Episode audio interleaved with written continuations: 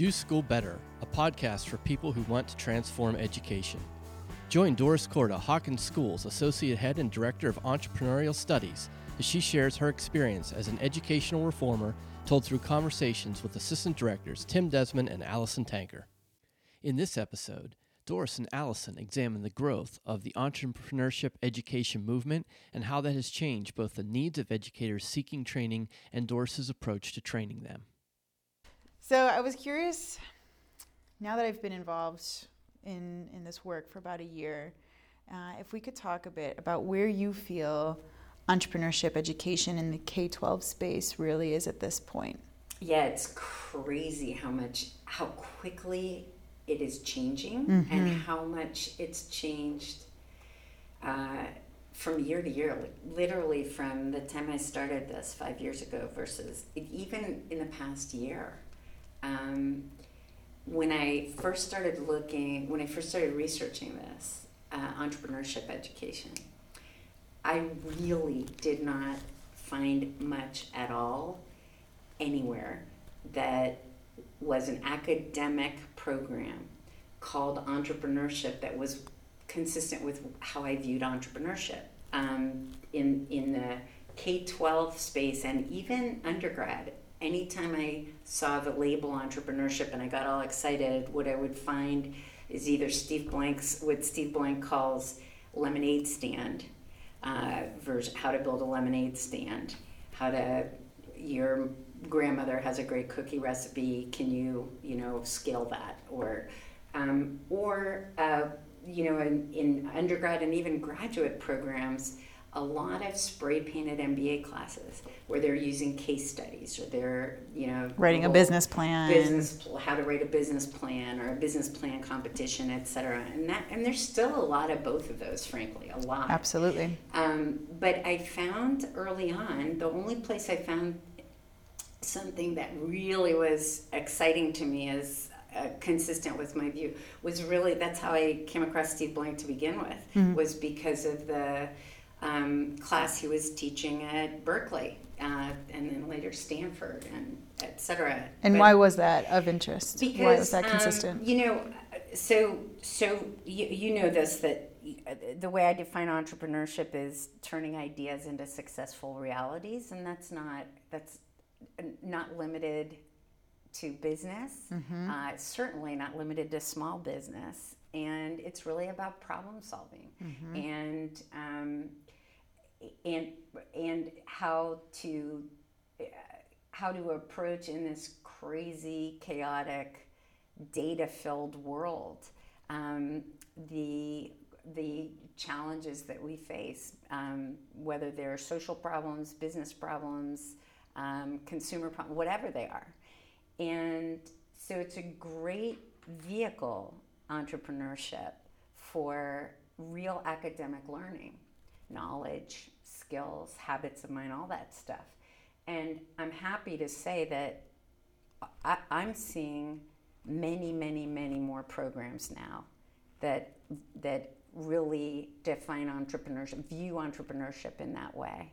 Um, aren't you? Like even this last workshop, it's really we, we didn't have to talk about entre- what entrepreneurship education is and why it is relevant to academics a year ago at the workshop, I had to talk about it. Absolutely. I think it is interesting that I don't know if it's the state of our world or the state of education as well, but the conversation around the need for skills and how critical it is for preparing the next generation to really go out there and understand how to solve problems in a complex world where they have to navigate through a lot of information that you know the, the issue is certainly not that they need to have things memorized anymore. Like you say now that technology has shifted the game entirely they have to now understand how to access information the right kinds of information and how to synthesize that in order to find solutions and the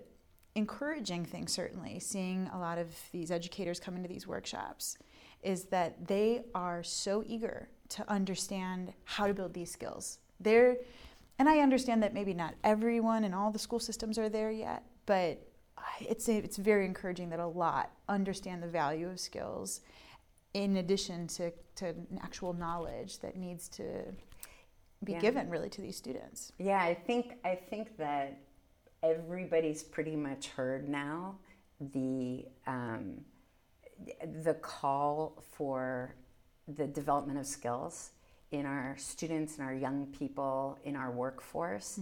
And the big question's been well how? How do you develop those? And there are you know that's what we're trying to do here and that's what fortunately i'm excited a lot of people are now trying to do and doing in different ways.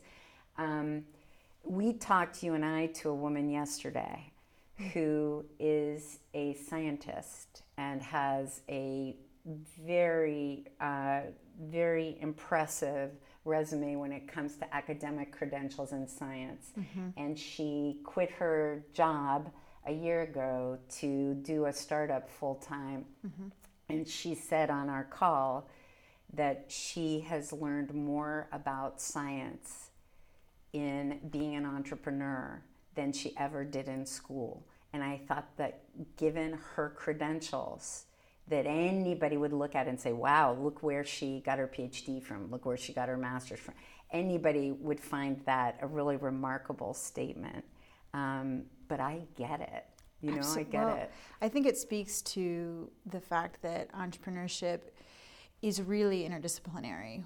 The work of entrepreneurs requires you to pull from multiple disciplines, find those interconnections, look at the world creatively, pull from different sources in order to create solutions. And we can't imagine that our students in our course or anyone experiencing a problem solving course like this could ever go out into the world and not understand how you utilize science, math, statistics, aspects of the humanities, all of these elements that we've siloed for years in the education system. Capturing all of those together to really create solutions. I mean, it's it's really exciting to see. Yeah, and as we're we're working with educators, we're working with schools, we're working with some who are creating entrepreneurship programs, but we're also wor- working with math teachers and science teachers and history teachers. And you know, I talk about um, mapping out the learning terrain.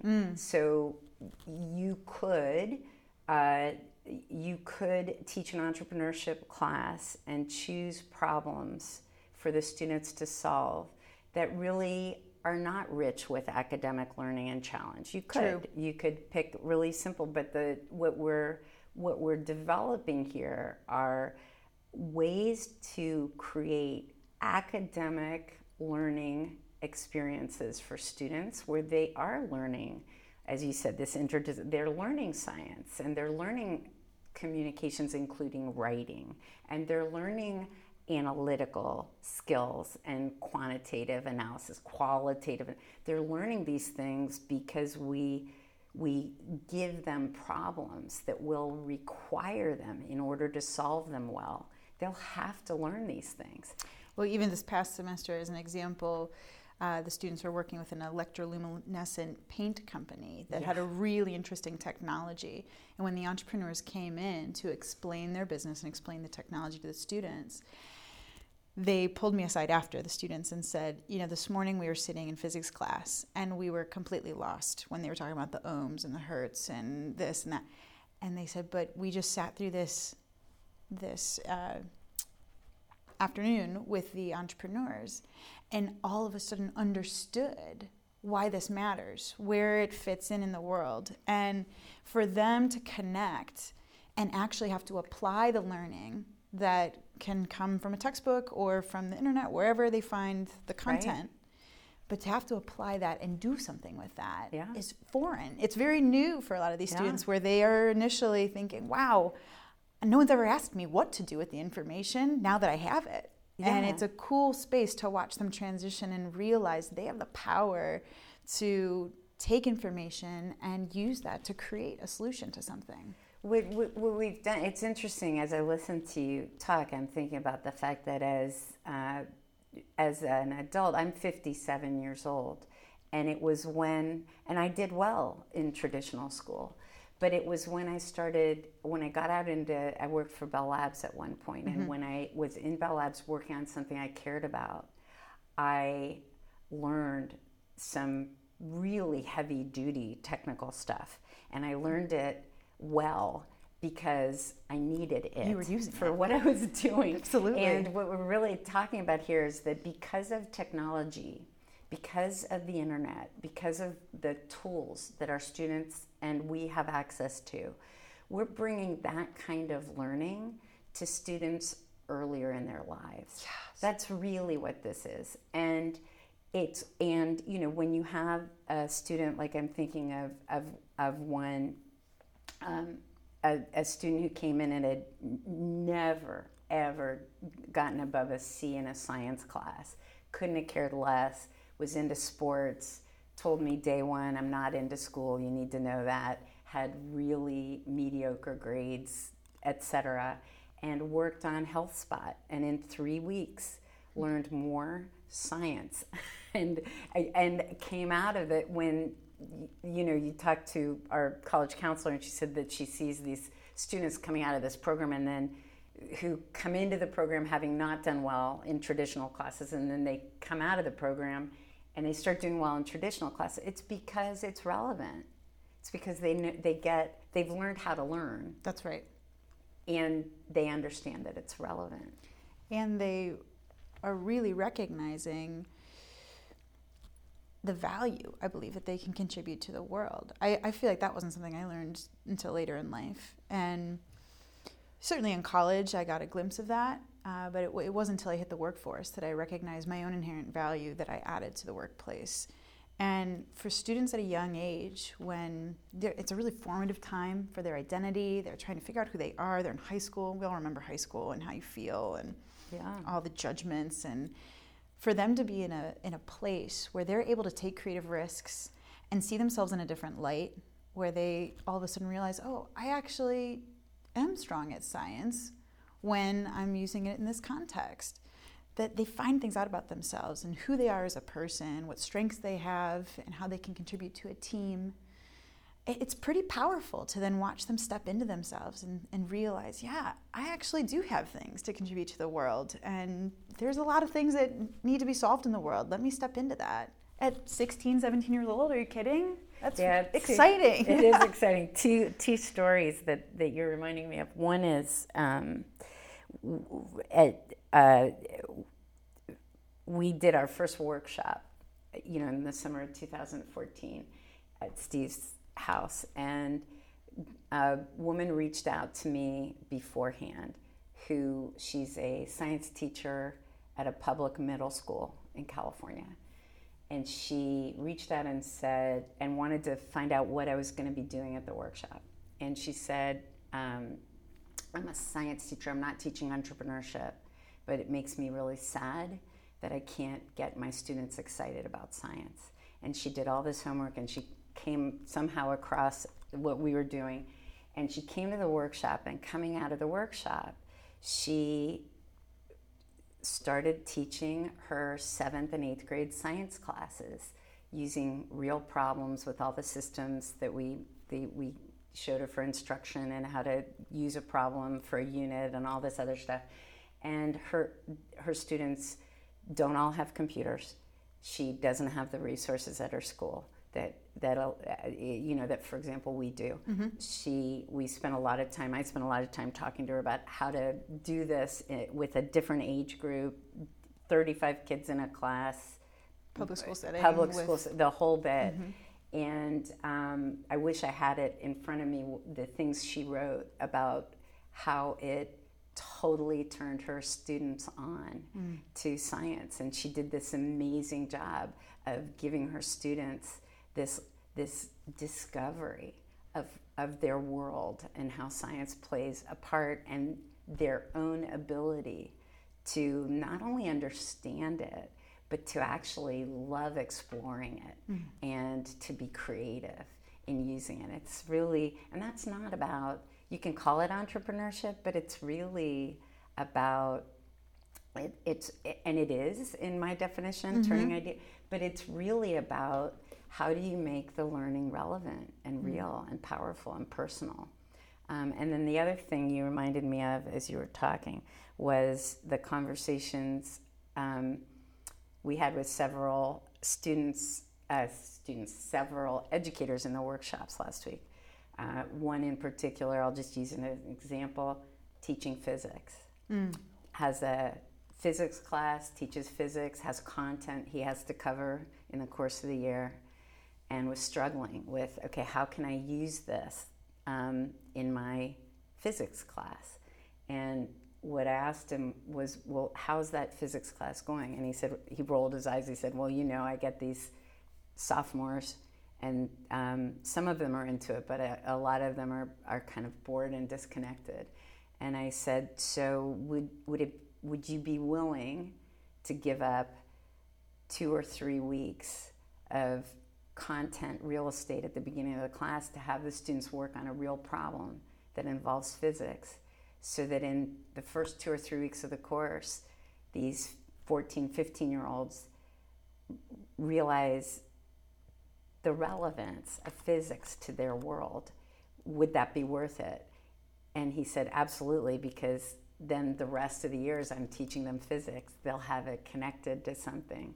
So we're talking about, um, we're, we're talking about any discipline, every discipline, being connected to the world in ways that are not discrete. And it's exciting work. I'm encouraged that entrepreneurship is now being seen in this way in the education space. I am hopeful that will continue uh, in the K 12 space and as well, then as more K 12 moves into this work, that the colleges will also continue to get deeper in their offering because we, we do have a big challenge ahead of us as educators yeah. in this world. We have to prepare this next generation to go out there and make some change happen. Yeah, and it's exciting that there are so many educators and schools working on this stuff now. It's that's you asked what's changed. It, it's um, five years ago. I didn't I didn't see a lot of folks out there to talk to, mm. and now there are tons and tons of them finding um, some other people that are crazy enough like we are. Yeah, crazy like we are. Absolutely. Absolutely. If you like the podcast, please consider leaving a review on iTunes. For more information and resources, go to doschoolbetter.com. Podcasts created by Tim Desmond, Doris Korda, and Alison Tanker. Produced by Tim Desmond.